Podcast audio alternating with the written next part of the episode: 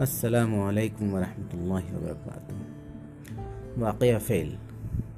इस्लाम से पहले का एक वाक़ ख़ास तौर पर काबिल ज़िक्र है कि छठी सदी ईस्वी के दरमियान यमन का रईस एक शख्स अब्राहा नामी था।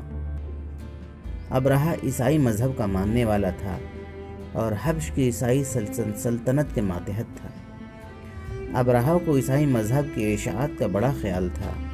चुनानचे उसने अपने दारुसल्तनत सना में एक आलिशान गिरजा तामीर कराया और अरब वालों को तरगीब दी कि वह खाना काबा का हज और तवाफ़ करने की बजाय इस गिरजा का हज और तवाफ़ किया करें।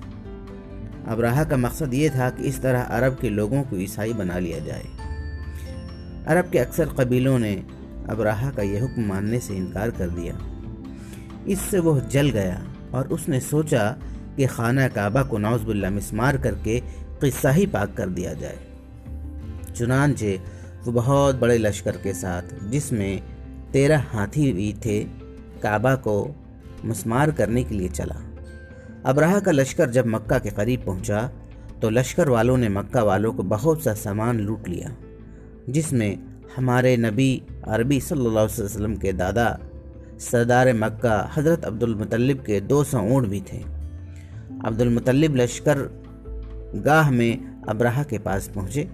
अब्राह ने उनकी बड़ी तज़ीम की और अपने बराबर बिठाया और फिर आने की वजह पूछी। अब्दुल मुतल्लिब ने कहा कि आपके सिपाही मेरे दो सौ ऊँट हका लाए हैं? इन्हें वापस दिला दीजिए। अब्राह ने कहा, अय सरदार मक्का, मुझे ताज्जुब है कि तुम अपने ऊँटों के मुतालिक तो सवाल कर दिया, मगर काबा के मुतालिक कुछ ना कहा, जिसे मैं गिराने आया हूँ। अब्दुल मुतलिब ने जवाब दिया, अय बादशाह, मैं तो ऊँटों का मालिक हूँ, लिहाजा मुझे उनकी फ़िक्र हुई। जो काबा का मालिक है, वो इसका इंतज़ाम कर लेगा।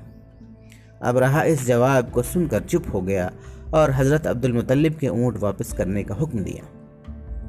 अब रहा के पास से लौटकर हज़रत अब्दुल मुतलिब काबा में गए और इसका हल्का पकड़कर अल्लाह ताला से इसकी हिफाजत की दुआ मांगी और फिर सब मक्का वालों को लेकर आसपास के पहाड़ियों में छुप गए। अल्लाह ताला ने अब्दुल मुतल्लिब की दुआ कबूल फरमाई। जो ही अबराहा ने मक्का में दाखिल होने का इरादा किया, हजारहा परिंदा फिजा में छा गए, जिनके चोंच और पंजों में छोटी छोटी कंकड़ियाँ थीं। ये कंकड़ियाँ उन्होंने अबराहा की फौज पर बरसानी शुरू कर दी। कंकड़ियाँ क्या थीं? खुदा का अजाब थी, जिसके सर पर पड़ती उसे ज़िंदा न छोड़ा। अबराहा की सारी फौज तितर बितर हो गई, खुद उसके हाथियों ने इसकी फौज को कुचलना शुरू कर दिया।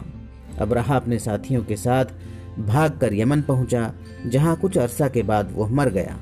मक्का वालों ने अपनी गैबी मदद की फतह और मक्का वालों ने अपनी गैबी फतह की, बड़ी खुशी मनाई और उसे किसी आने वाले मुबारक वाक़ का नेक शकुन करार दिया।